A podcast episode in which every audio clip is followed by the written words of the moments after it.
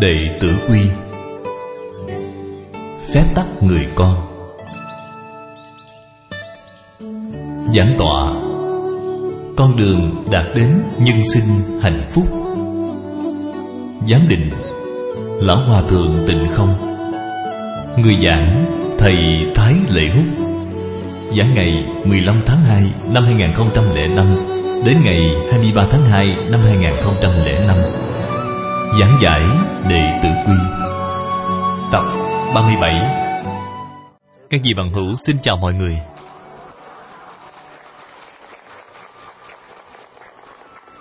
Chúng ta hãy xem câu kinh văn tiếp theo. Khen người thiện, Tức là tốt. Người biết được, Càng tốt hơn. Câu khen người thiện, Tức là tốt này. Nghĩa là, Khi mọi người nghe thấy sự hành trì Và khí phách của các bậc thiện nhân, Thì trong lòng mỗi người đều khởi tâm muốn noi theo. Tuyệt đối sẽ là như vậy, Bởi vì nhân chi sơ, Tính bổn thiện, Tôi tin là trong mấy ngày qua, Nhất định đã có người làm được câu Càng tốt hơn. Có người đã học được điều này. Nhất định là có.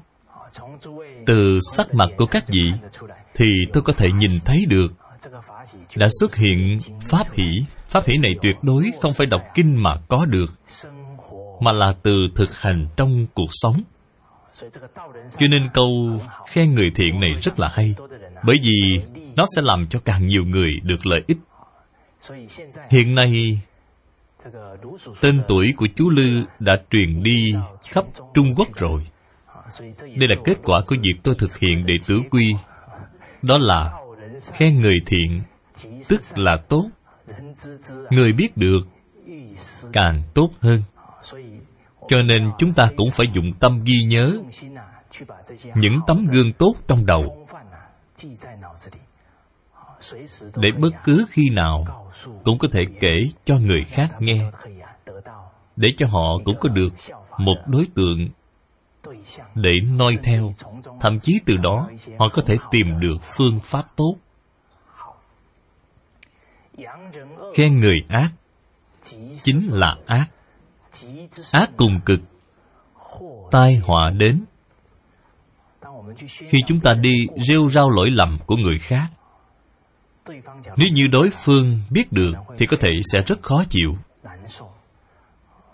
Cho nên có câu bối hậu chi nghị, tức lời nói sau lưng. Việc nói thị phi sau lưng người khác.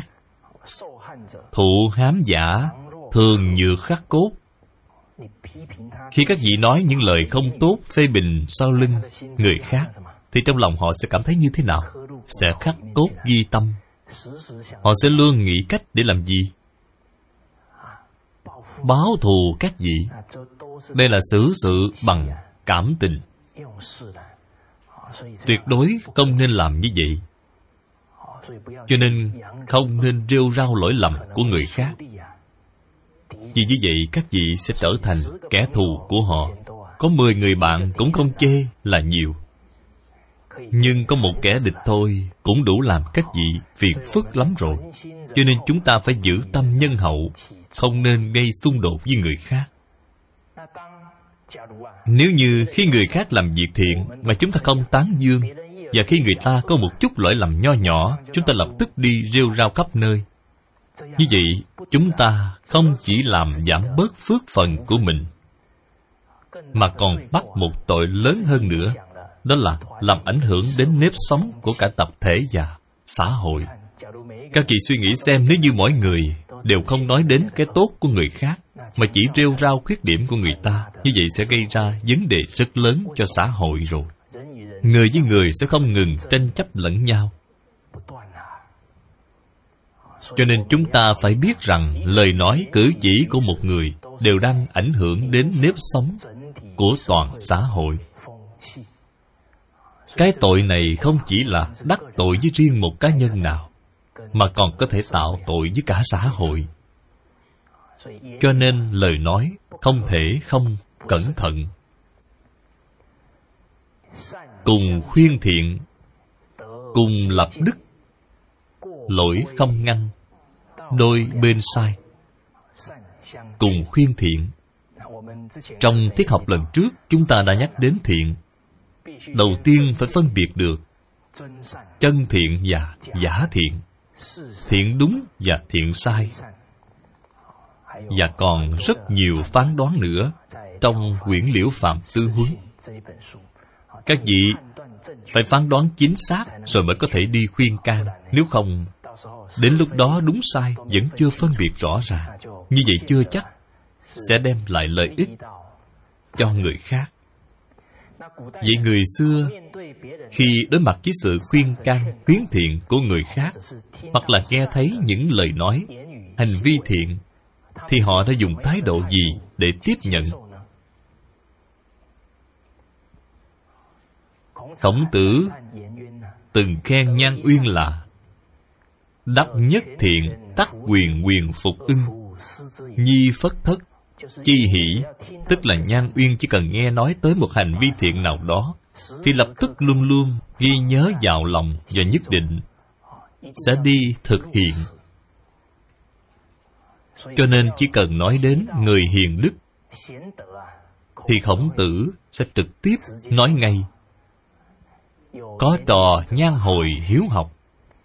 Đối với người học trò là nhan uyên này, khổng tử vô cùng hoan hỷ cũng bởi vì sự học của ông vô cùng chắc chắn. Chỉ cần thầy nói qua, nói đến cái thiện là ông sẽ luôn luôn ghi nhớ mà thực hiện. Cho nên khi chúng ta có thái độ học tập về điều thiện như vậy, thì tự nhiên có thể cùng lập đức. Tất cả những người làm quan thời xưa. Chúng ta đều gọi họ là quan phụ mẫu. Tại vì sao gọi là quan phụ mẫu? Bởi vì, thí dụ như một vị quyện lệnh, ông phải chung sống rất gắn bó với nhân dân, hơn nữa nội dung giáo dục, phương châm giáo dục của cả một quyện đều do vị quyển lệnh này phụ trách. Vì thế, ông phải có trách nhiệm giáo dục tốt nhân dân trong quyền của mình. Có được thái độ yêu dân như con thì mới được gọi là quan phụ mẫu. Vậy thì đương nhiên, những vị lãnh đạo địa phương này cũng phải thực hiện được, cùng khuyên thiện, cùng lập đức, khiến cho nếp sống của toàn xã hội càng ngày càng tốt hơn. Vì những người làm quan thời nay có được thái độ như vậy không? Chắc cũng có. Chúng ta phải nên ẩn ác dương thiện. Nhưng vì sao tỷ lệ lại không cao giống như ngày xưa vậy? Điều này cũng không thể trách họ được, bởi vì đó là lỗi của chúng ta. Chúng ta không đem đệ tử quy giảng giải cho họ nghe. Hiện tại, chủ nghĩa công danh lợi lộc thời nay lại rất thịnh vượng.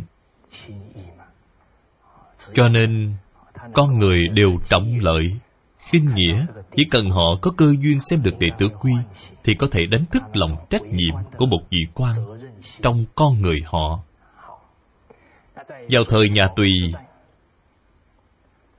có một học trò tên là tân công nghĩa. Họ tân ở đất nước chúng ta xem ra rất ít. Các vị thân mến cha ông đặt tên này cho ông nghe có hay không? Người cha đặt cho con cái tên này thì tuyệt đối con ông sẽ không thể làm ra những chuyện gian ác. Bởi vì hàng ngày người ta đều gọi ông là công nghĩa à. Nhất định toàn thân ông đều là tính khí cương trực. Cho nên cha tôi đặt cho tôi cái tên này thì tôi không thể không có lễ phép được. Khi tân công nghĩa đến khu vực mân châu, hiện nay là cam túc, làm thứ sử của Mân Châu. Ở nơi đó có một phong tục là chỉ cần trong nhà có người bị nhiễm phải dịch bệnh thì gia đình liền bỏ mặt, để họ tự sinh, tự diệt. Sau khi ông đến đó, cảm thấy vấn đề rất nghiêm trọng. Giống như vậy thì không còn hiếu với nghĩa nữa. Cho nên, ông chủ động đón những người bệnh bị dứt ở ngoài đường vì nha môn của ông để chăm sóc. Và cũng tìm rất nhiều thầy thuốc đến chữa bệnh cho họ. Để cho những người bệnh này khỏe mạnh trở lại, thì ông nhanh chóng mời người nhà của họ đến đón về.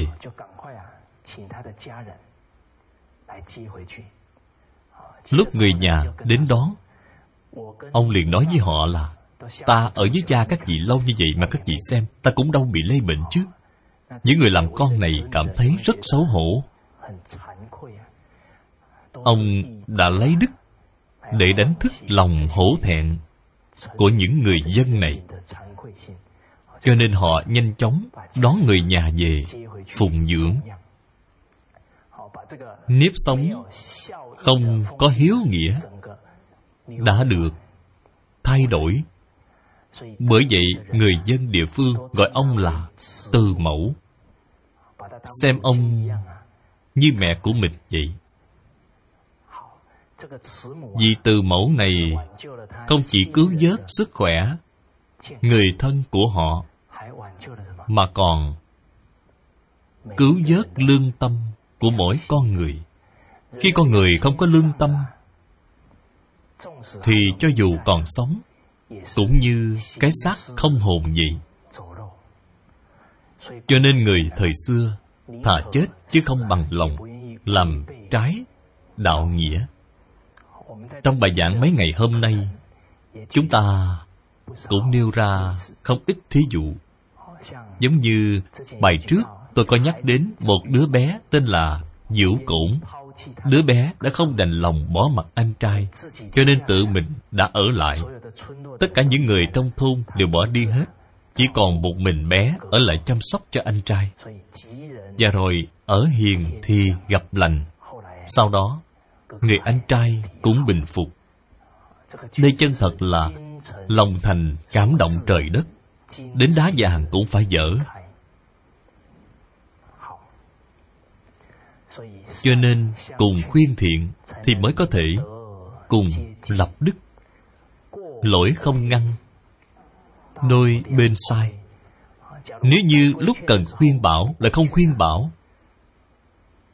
như vậy là chúng ta đã không làm tròn bổn phận của bạn bè, của chồng, của con cái, chẳng hạn.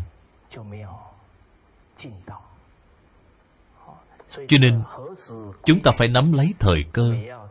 Lúc nào nên khuyên bảo, đồng thời phải có thái độ và phương pháp đúng đắn. Điều này trước đây chúng ta đã đi sâu nghiên cứu rồi ở đây tôi sẽ không nói thêm nữa. Vì khi chúng ta đều có thể, người có lỗi chớ dạch trần. Việc riêng người chớ nói truyền, thì có thể hình thành được nếp sống tốt đẹp, hòa nhã. Và còn có thể khen người thiện, tức là tốt. Người biết được càng tốt hơn nếu như một tập thể có thể sống hòa thuận, hài hòa với nhau, thì tập thể này nhất định sẽ vô cùng thịnh vượng. Cho nên chúng ta sống chung với mọi người thì phải dĩ hòa, vi quý. Sau đó, thấy cần phải khuyên bảo, thì chúng ta nên nắm lấy cơ hội, phải khen người nơi công khai trách lỗi người nơi kín đáo, cũng phải giữ thể diện cho người khác. Chúng ta xem tiếp phần kinh văn bên dưới. Chúng ta cùng nhau đọc một lần. Hãy nhận cho, phân biệt rõ, cho nên nhiều, nhận nên ít. Sắp cho người, trước hỏi mình. Mình không thích phải mau ngưng. Ân phải báo, oán phải quên. Báo oán ngắn, báo ân dài. Hễ nhận cho, phân biệt rõ. Chữ nhận và cho trong câu kinh văn này là để nói, thí dụ như trong gia đình, gia tộc khi phân chia thứ gì đó, thì chúng ta phải xét theo tình huống. Nếu người khác có khó khăn, thì chúng ta nên nhường cho họ phần nhiều hơn. Chúng ta lấy phần ít hơn. Khi con người có được thái độ lễ nhượng như vậy, thì nếp sống trong gia đình sẽ là luôn luôn thông cảm lẫn nhau, luôn luôn nhường nhịn lẫn nhau và sẽ không bao giờ tranh giành lẫn nhau khi mỗi gia đình đều có sự hòa thuận như vậy, thì cả gia tộc, đích thực, sẽ được hưng dượng nhưng chỉ cần có sự tranh giành, giống như trước đây chúng ta có nhắc tới, trong nhà tránh kiện tụng, nếu như bởi vì phân chia không công bằng, phải đưa ra tòa án, xét xử, thì có thể sẽ không có được kết cục tốt. Thậm chí chúng ta sẽ để lại cho con cháu tấm gương xấu đến lúc đó, cho dù gia đình có vô cùng giàu có, thì cũng sẽ lụng bại thôi.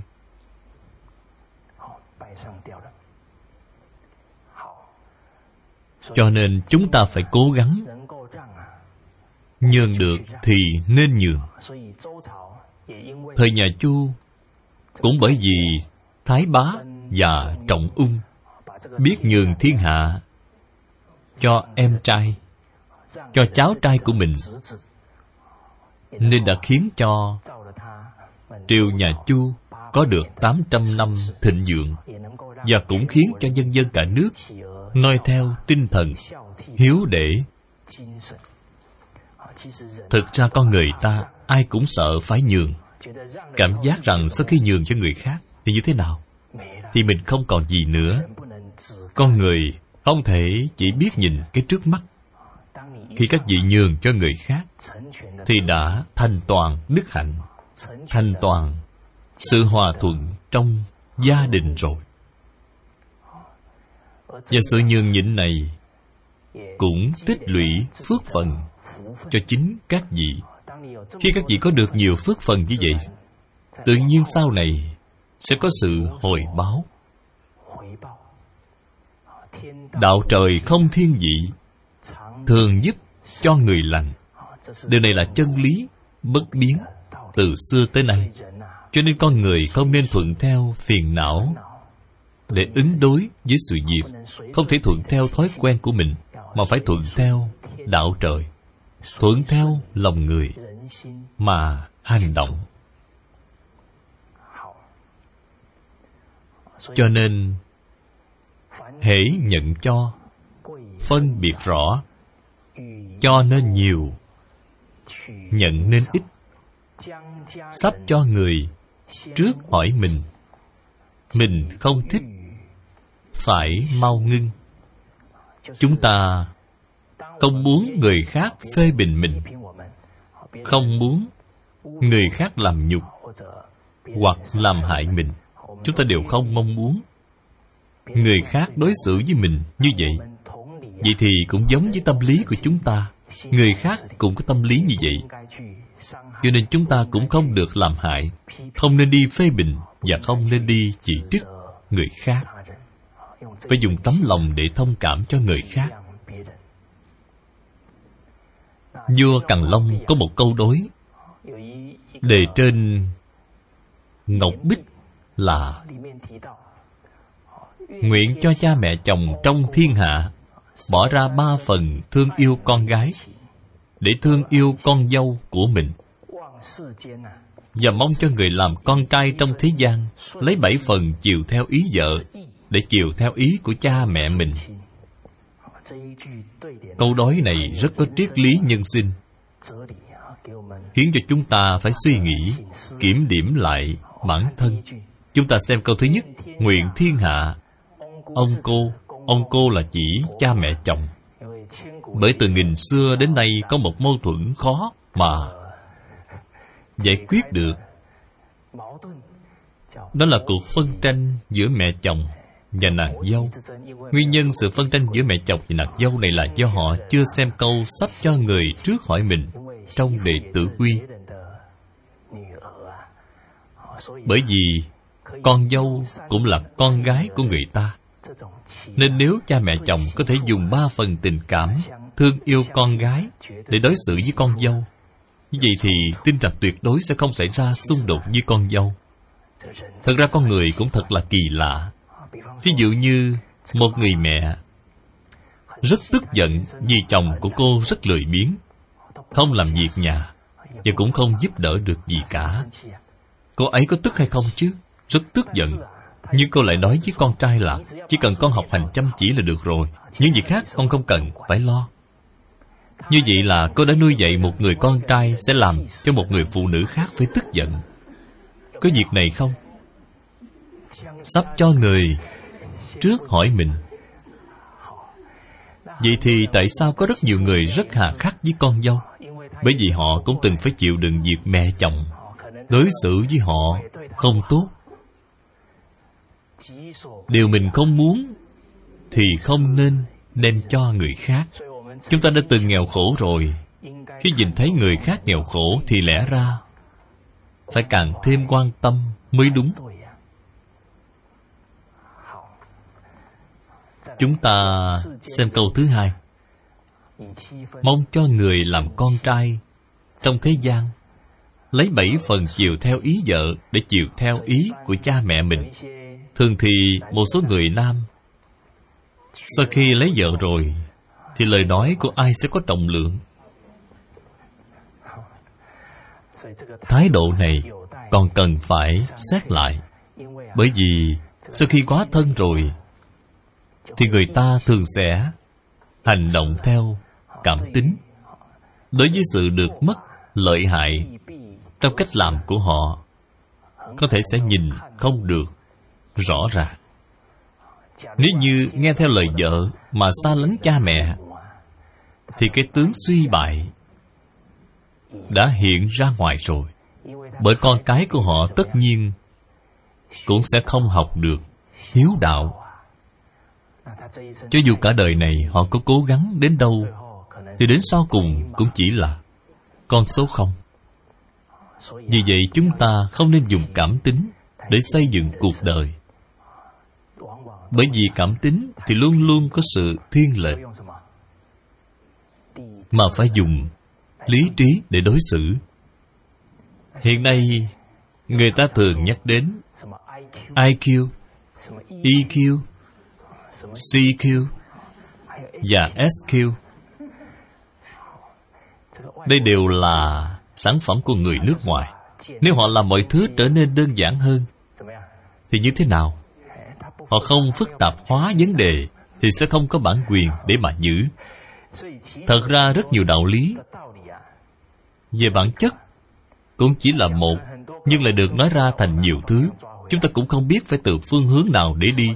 Cái gì được gọi là eq daniel goleman viết rằng eq được gọi là chỉ số tình cảm. Còn iq là gì? Đó là chỉ số thông minh. Hai cái này phân biệt như thế nào? Biết nói lời ngon, tiếng ngọt được gọi là chỉ số tình cảm, có phải vậy không? Vậy cái gì được gọi là chỉ số thông minh? Trí lực tốt là chỉ số thông minh. Hai cái này là hai thứ khác nhau sao? Thí dụ như, có một người nam nói là, tôi rất có lý trí, tôi phải chăm chỉ kiếm tiền cho nên không có thời gian ở bên cạnh con cái. Tôi phải ngủ ở công ty. Người này có lý trí không? Khó hay không? Ông ấy vỗ ngực mà nói là, tôi vì gia đình mà phải ra sức làm việc. Nghe thì có vẻ rất có lý trí, nhưng điều này đâu có lý trí chứ. Có lý trí là phải có thể phát triển cuộc sống một cách toàn diện. Cái gì nói tình cảm của người này rất phong phú vô cùng thương yêu con cái. Việc gì cũng không để cho con cái làm. Chứ gì có được gọi là chỉ số tình cảm không? Quá yêu thương con cái lại làm hại chúng. Trong tình cảm của các vị không có trí huệ, nó gọi là phóng túng tình cảm. Trong trí huệ của các vị mà không có tình cảm thì được gọi là gì? Gọi là bạc tình rất nhiều nhà doanh nghiệp tạo dựng sự nghiệp rất to lớn, nhưng vợ và con cái của họ đã đi đâu? Ngay cả vợ của họ cũng chào tạm biệt với họ. Họ cũng không hiểu tại sao vợ họ lại bỏ họ. Có những người như vậy không? Bởi vì vợ của họ cảm thấy có nói với họ thì họ cũng không hiểu nổi. Cho nên cái gì là tình, cái gì là trí? Người có chân tình thì tất cũng có chân trí người có chân trí tất cũng có chân tình. Tình và trí là một, chẳng phải hai thì mới là chân tình, chân trí.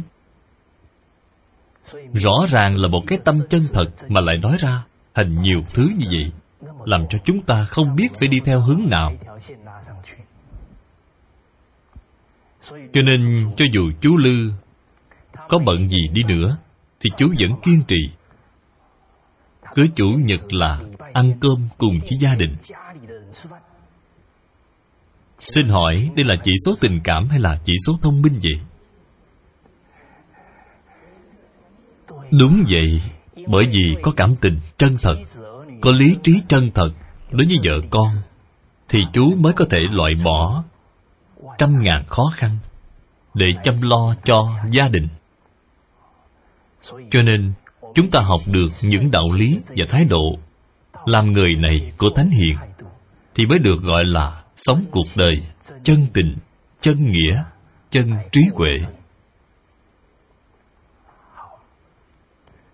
Các vị bằng hữu các vị cảm thấy chỉ số tình cảm của tôi tốt hay chỉ số thông minh của tôi tốt vậy? Bởi vậy chúng ta nên y pháp bất y nhân để học tập theo đệ tử quy, học tập theo tứ thư. Chúng ta không nên đi sâu vào nghiên cứu những danh từ chuyên môn này nữa, bởi khi đã vào rồi thì khó mà tìm được đường ra. Đó là sắp cho người trước hỏi mình mình không thích, phải mau ngưng. Chúng ta có lý trí để thấu hiểu cảm nhận của người khác thì sẽ không bắt buộc người khác phải tiếp nhận những gì mà họ không muốn chúng ta xem câu kế tiếp. Ơn phải báo, oán phải quên. Báo oán ngắn, báo ân dài. Câu ân phải báo này thật ra khi một người luôn luôn không bao giờ quên ân đức của cha mẹ, không quên ân đức của thầy cô, không quên ân đức của mọi người đối với họ. Thì cuộc sống tinh thần của họ nhất định như thế nào? Rất là sung mãn cho nên căn nguyên hạnh phúc của một người là đến từ lòng yêu thương và cảm ơn. Khi họ hiểu được sự yêu thương, hiểu được bỏ công sức ra cho người khác, thì họ sẽ cảm nhận được giá trị của chính mình. Cho đi thì có phước hơn là thọ nhận. Cho nên chúng ta thấy có rất nhiều người làm việc tình nguyện. Hàng ngày nét mặt của họ lúc nào cũng tươi cười. Cái gì xem? Cư sĩ hứa triết của chúng ta đã 106 tuổi rồi. Khi ở Cao Hùng, Tôi cũng từng gặp bà Bà cười rất giống như là đứa trẻ vậy, Không có gì khác biệt. Thật là một tấm lòng son. Cho nên ân phải báo Oán phải quên. Bà luôn luôn nghĩ cách Giúp đỡ người khác. Như vậy là bà đang sống trong Một thế giới yêu thương người.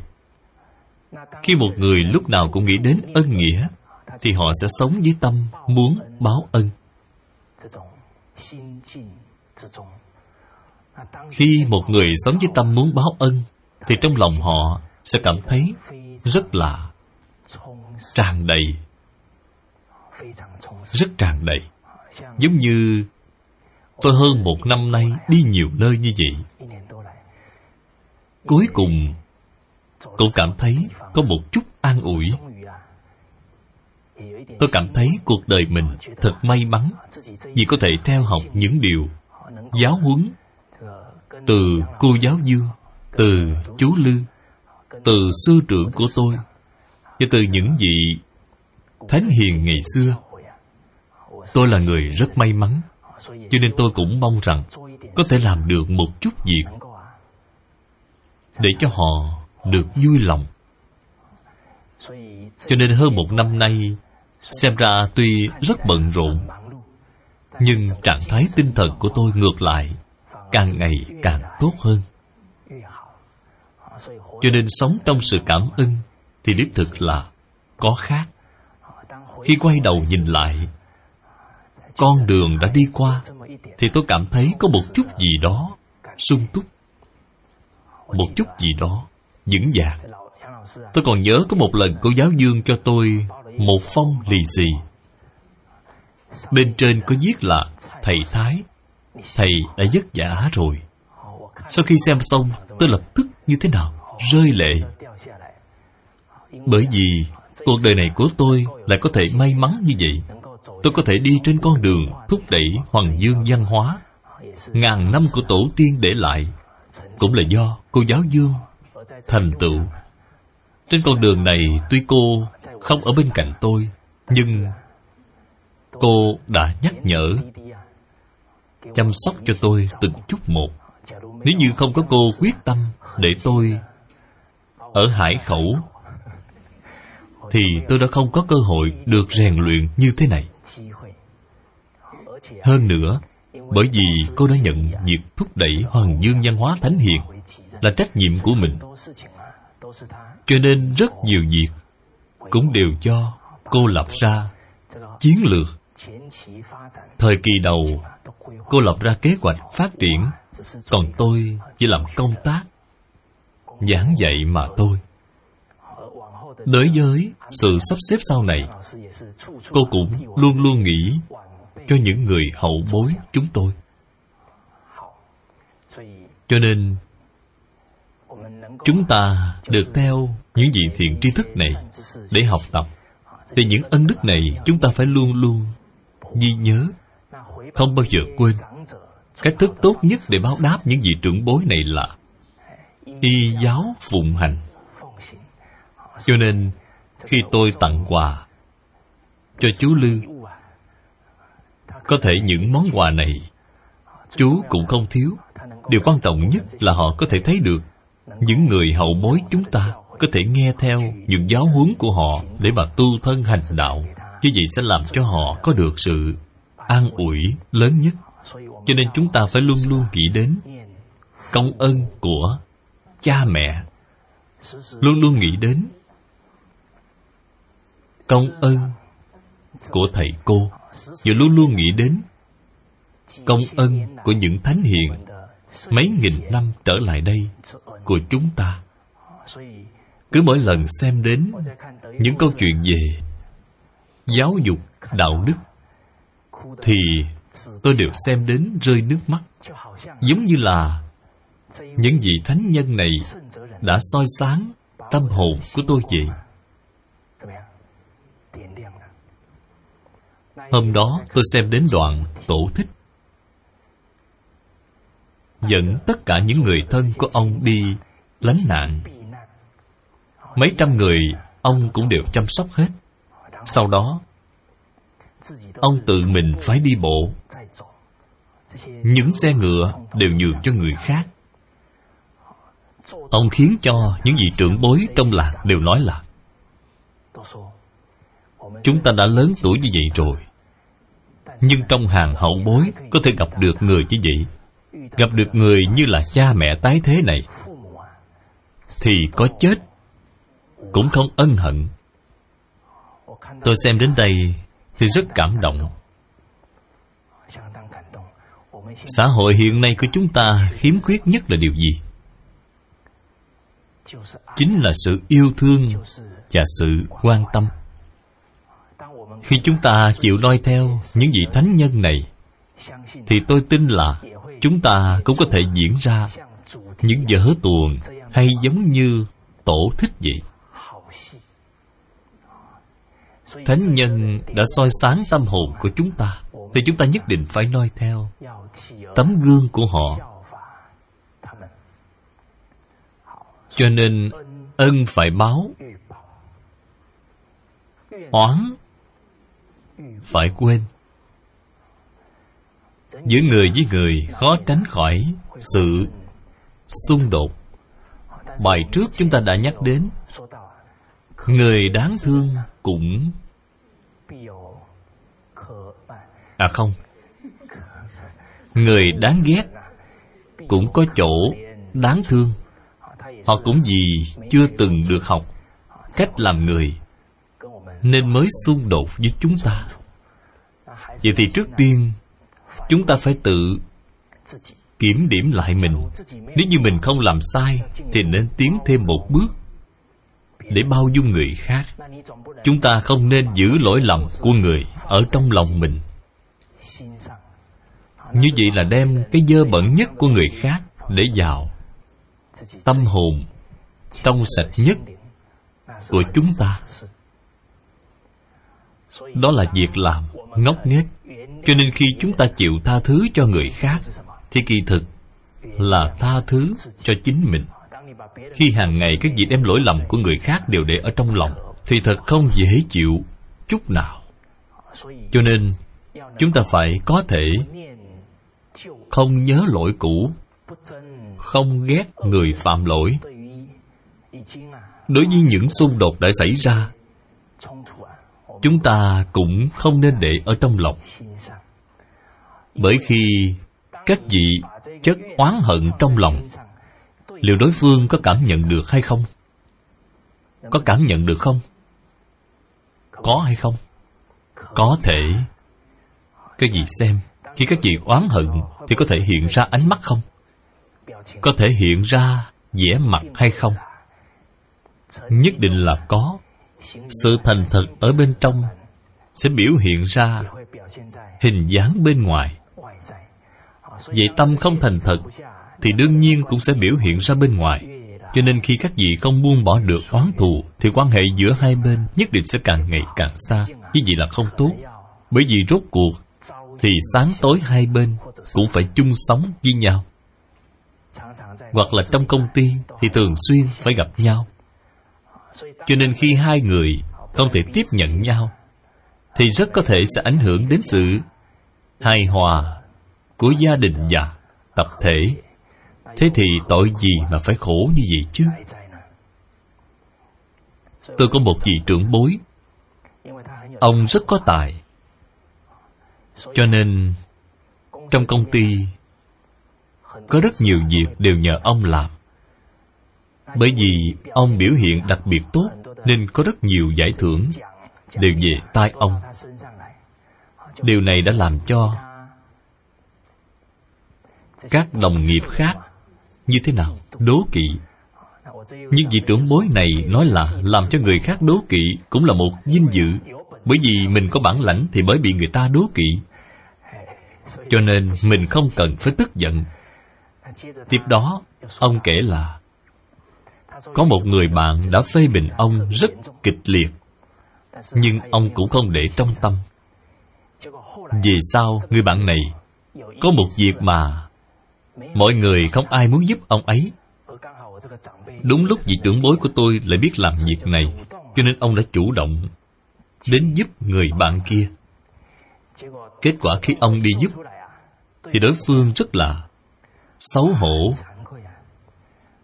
với những gì trước đây mình đã làm. Và sau đó thì họ trở thành bạn thân của nhau. Đó chính là oán thù nên giải, không nên kết. Hơn nữa, sau khi đã thực sự chơi với nhau, thì chúng ta mới hiểu được rằng một người luôn luôn phê bình người khác là do nội tâm của họ bất bình vậy tại vì sao tâm của họ lại bất bình? Có thể bởi vì trong quá trình trưởng thành hoặc là tình trạng gia đình hiện tại, làm cho tâm của họ không thể an định, đều là do trong lòng có rất nhiều nỗi khổ chưa được giải quyết. Bởi vì Vị trưởng bối này của tôi không chấp nhận với người bạn của mình lại còn chủ động giúp đỡ ông ấy. Cho nên cái tình nghĩa này đã hóa giải được nút thắt này, tiến thêm một bước có thể chỉ dẫn, giúp đỡ bạn của mình vì mặt quan niệm và tư tưởng. Cho nên chúng ta hữu duyên, thiên lý năng tương ngộ, bất luận là thiện duyên hay là ác duyên, chỉ cần tâm chúng ta duy trì được sự bình đẳng duy trì được sự từ bi, thì tin rằng cho dù là ác duyên cũng sẽ chuyển hóa thành thiện duyên. Cho nên chúng ta phải làm được oán thân bình đẳng. Chân thật khi chúng ta có thể xem kẻ thù với người thân của mình đều bình đẳng như nhau, thì mới có thể làm cho người khác khâm phục từ trong tâm khảm. Chúng ta hãy xem lại câu thành ngữ này. Chữ gì đặt ở trước vậy? Chữ oán. Oán thân bình đẳng cho nên phải mở rộng tâm lượng. Đó là ân phải báo, oán phải quên. Thật ra, có rất nhiều chấp trước của chúng ta. Chỉ cần chúng ta vừa thay đổi suy nghĩ, thì lập tức từ chỗ chấp trước sẽ biến thành trí huệ. Cho nên con người cũng cần thay đổi suy nghĩ. Cho nên, chúng ta nên cảm ơn những người đã làm cho ta bị tổn thương. Bởi vì họ rèn luyện tâm trí cho ta. Cảm ơn những người đã lừa dối ta. Bởi vì họ làm chúng ta tăng thêm kiến thức. Cảm ơn người đã làm ta dấp ngã. Vì họ đã làm năng lực của ta thêm mạnh mẽ cảm ơn người đã bỏ rơi chúng ta. Bởi vì họ đã dạy chúng ta phải tự lập. Cuộc đời của các vị có thể dựa vào ai cho đến hết đời đây? Không thể nào. Chữ dựa ở đây không phải là dựa bằng cơ thể. Mỗi một người phải có sự trưởng thành về mặt tâm trí. Thứ quan trọng nhất mà các vị có thể nương tựa chính là trí huệ chân thật của chính mình. Cho nên phải cảm ơn những người đã khiển trách chúng ta, những người đã mắng chúng ta. Bởi vì họ đã làm cho chúng ta tăng thêm định huệ. Cho nên, cha mẹ dạy, phải kính nghe. Cha mẹ trách, phải thừa nhận. Đây không chỉ nói đến cha mẹ, mà khi tất cả những người khác trách mắng chúng ta chúng ta vẫn có thể khiêm nhường, cung kính lắng nghe. Như vậy thì ngay lúc đó, như thế nào? Học vấn đạo đức của chúng ta đều đang được nâng lên. Một người chỉ cần thay đổi lại quan niệm, thì tất cả phiền não cũng có thể biến thành trí huệ. Cũng bởi vì các vị có thể thay đổi cho nên, đối với những người làm tổn thương, lừa dối các vị làm các vị dấp ngã, các vị có thể khiến họ cảm thấy như thế nào? Rất kinh ngạc. Tiến thêm một bước là họ sẽ khâm phục các vị. Ồ, sự tu dưỡng của anh có thể đạt đến trình độ như vậy.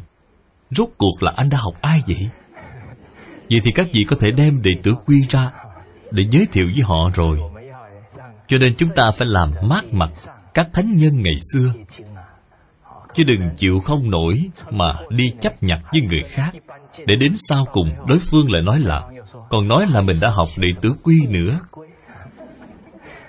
Như vậy thì thật phiền phức rồi. Cho nên oán phải quên.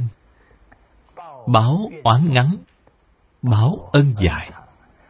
Câu báo oán ngắn này không phải thật sự đi báo oán, mà là nhanh chóng đem cái ý nghĩ oán hận này chuyển đổi đi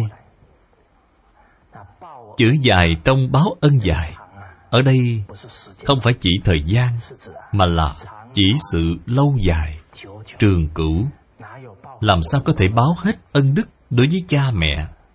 Làm sao báo hết ân đức của sư trưởng được đây? Đối với những ân đức này, chúng ta đều phải có thái độ. Một lòng tận tụy, Đến chết mới thôi. Khi tôi nói câu này các vị có chợt thấy ánh sáng lóe lên hay không? Bởi vì khi tôi học cấp 3 Cũng có hai lần được khai sáng Tôi cũng đã từng kể cho các vị nghe rồi, phải không? Lần thứ nhất là khi tôi nghe nhạc Dương Lậu Ký của Phạm Trọng Im Lo trước nỗi lo của thiên hạ, Vui sau cái vui của thiên hạ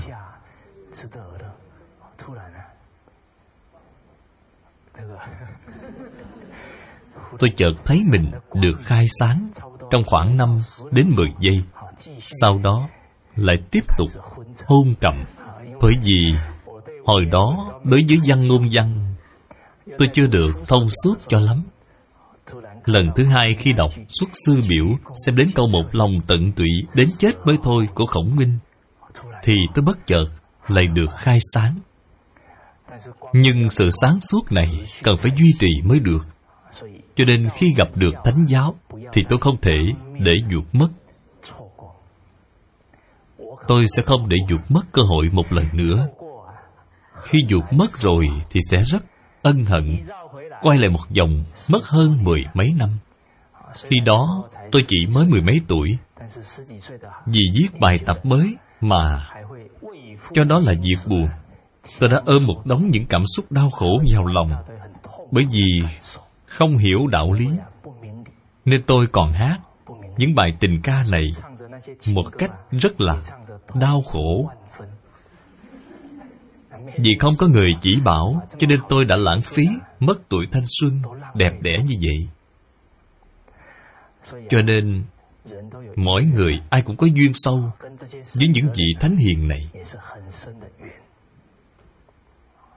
Tôi có nói với bạn bè là, Nếu như có kiếp trước thì nhất định tôi là người lính, Bưng cơm rót nước Cho khổng minh. Bởi vì khi nhìn thấy thừa tướng càng ngày ăn càng ít, thì tôi rất đau lòng.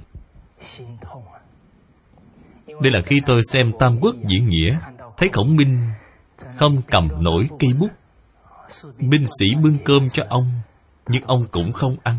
Tôi xem đến cảnh này thì vô cùng thương cảm mà rơi nước mắt cho nên thánh hiền đã dùng sự chân thành của họ để diễn ra những vở tuồng hay.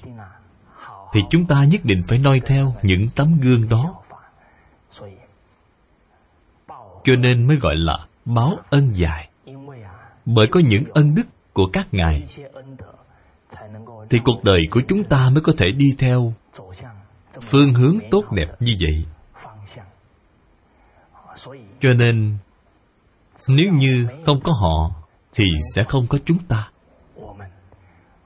Cho nên khi có được thái độ như vậy, thì chúng ta sẽ tận tâm, tận lực với bổn phận của chúng ta, để những người có ân đối với chúng ta có thể quan hỷ mà nhìn thấy được sự trưởng thành của chúng ta và cuộc đời của chúng ta.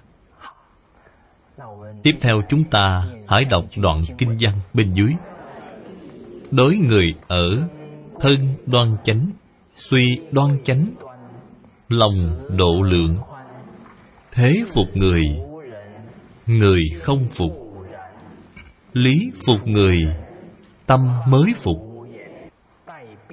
Chữ tỳ bọc này tôi giải nghĩa rộng ra. Thí dụ như gia đình các vị thuê nhân viên về giúp việc, thì cũng được tính trong phạm vi này